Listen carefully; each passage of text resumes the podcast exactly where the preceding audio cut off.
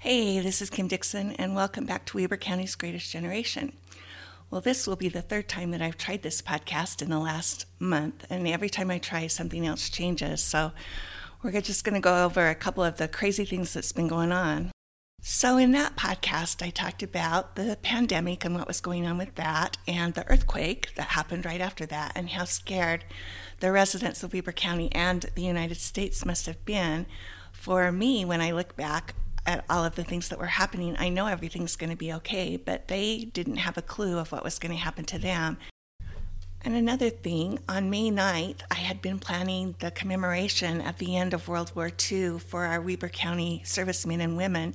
And I had been doing this for three years with this one end in mind that we would have a big celebration to commemorate all of those who served. So, as I was getting that ready, it was going to be at the Ogden Amphitheater, and I had the speakers lined up, and it was going to be really awesome, and I was so excited. And then that's been canceled now. Luckily for us, there were two victory days in World War II. So we had the Victory in Europe Day on May 8th, and we also have the Victory in Japan Day on September 4th. So now the commemoration will be on Friday, August 28th at 6 p.m. So be sure and put that on your calendars, and more will be coming about it. So I had consigned myself that I would finish up 1943 book um, for Weber County's Greatest Generation and continue with my podcast and continue getting ready for the commemoration. And then, of course, I fell down the one stair in my kitchen and I broke my foot in seven places. So, after x rays and CAT scans, I had surgery on April 2nd. And so I have been uh, non weight bearing since then. So, needless to say, it's been kind of a crazy time for me to stay in the house and um, pretty much between the recliner and my bed and just trying to get some things done. So today our story is about Sergeant Carl H. Yerington.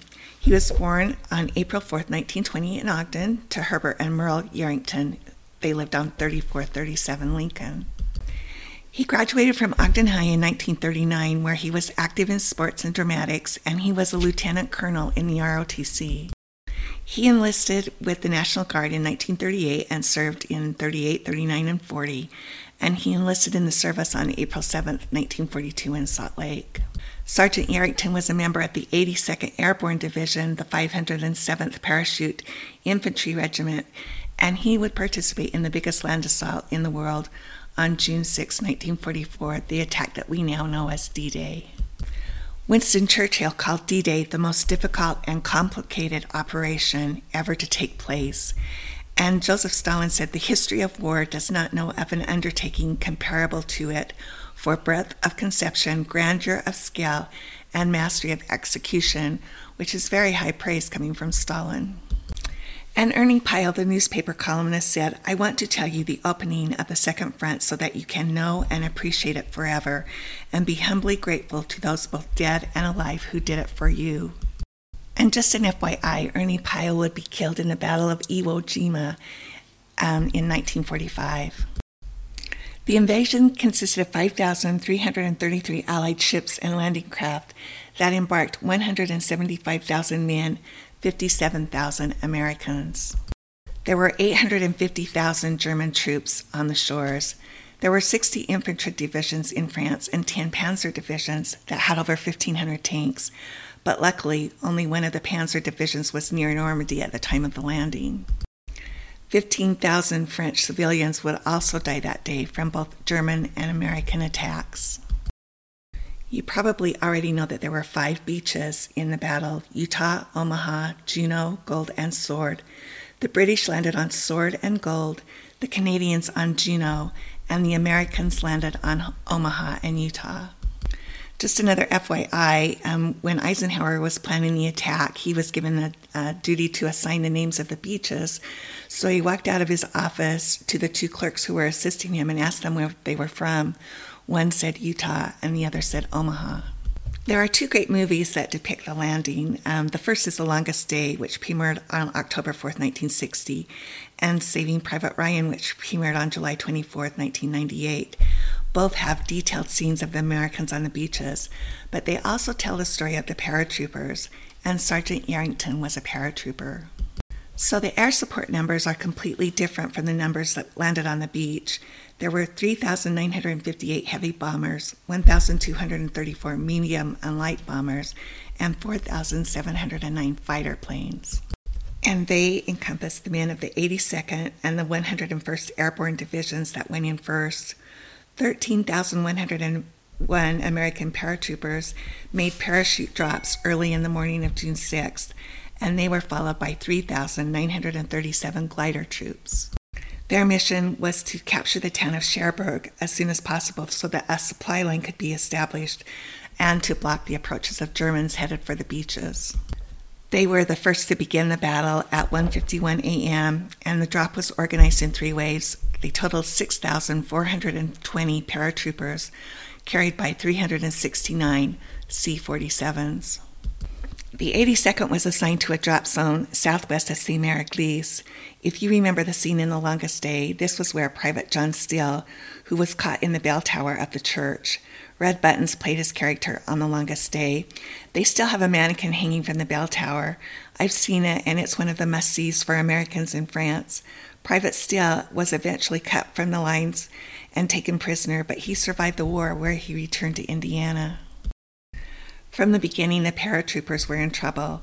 The Pathfinders who were dropped first and were to light the drop zone did not succeed, and in one plane, the anti flak guns forced the pilot to climb altitude, and he ordered the men to jump 10 kilometers from their objectives. Many were killed by enemy gunfire before they even reached the ground. The Germans had flooded the grounds around the rivers and made swamps that made it difficult for the paratroopers. Approximately half landed in the swampland around the river, and they were either drowned or lost their equipment. None of the 82nd's objectives were achieved that day, However, two company sized pockets of the 507th Private Yarrington's unit held out in German lines, the center of resistance. They were finally relieved by the seizure of the causeway on June 9th, but Sergeant Yarrington was not that lucky. Military records show that he was shot in the head near the town of Tamerville on the edge of the wood. The Allies were able to take all five beaches by nightfall, but it came at a huge cost. The numbers have long been disputed, but it is assumed that 4,414 Allied deaths on June 6th, 2,500 were Americans. This might sound low because casualties are included with the wounded and missing, and the accepted casualty estimate is that the Allies suffered 10,000 casualties on June 6th. The first Allied cemetery in Europe was dedicated just two days after the invasion on June 8, 1944, and today it is known as the Normandy American Cemetery and Memorial. I have been there, and it is a beautiful place that overlooks the Omaha Beach. There are over 9,300 marble markers there, including one for our Staff Sergeant Carl Herbert Yarrington.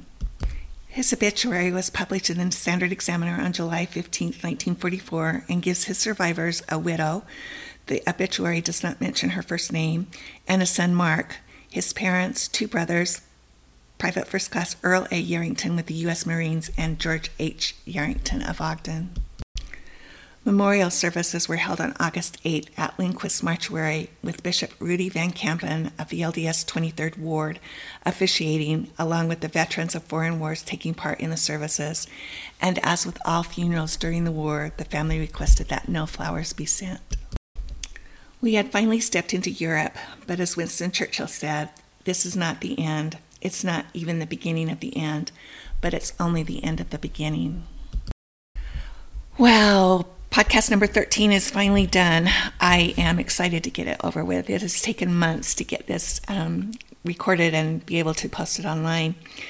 Please join us for our next podcast coming next week, and um, you can get the podcast on iTunes or on my Facebook page, Weber County's Greatest Generation. Thanks for joining.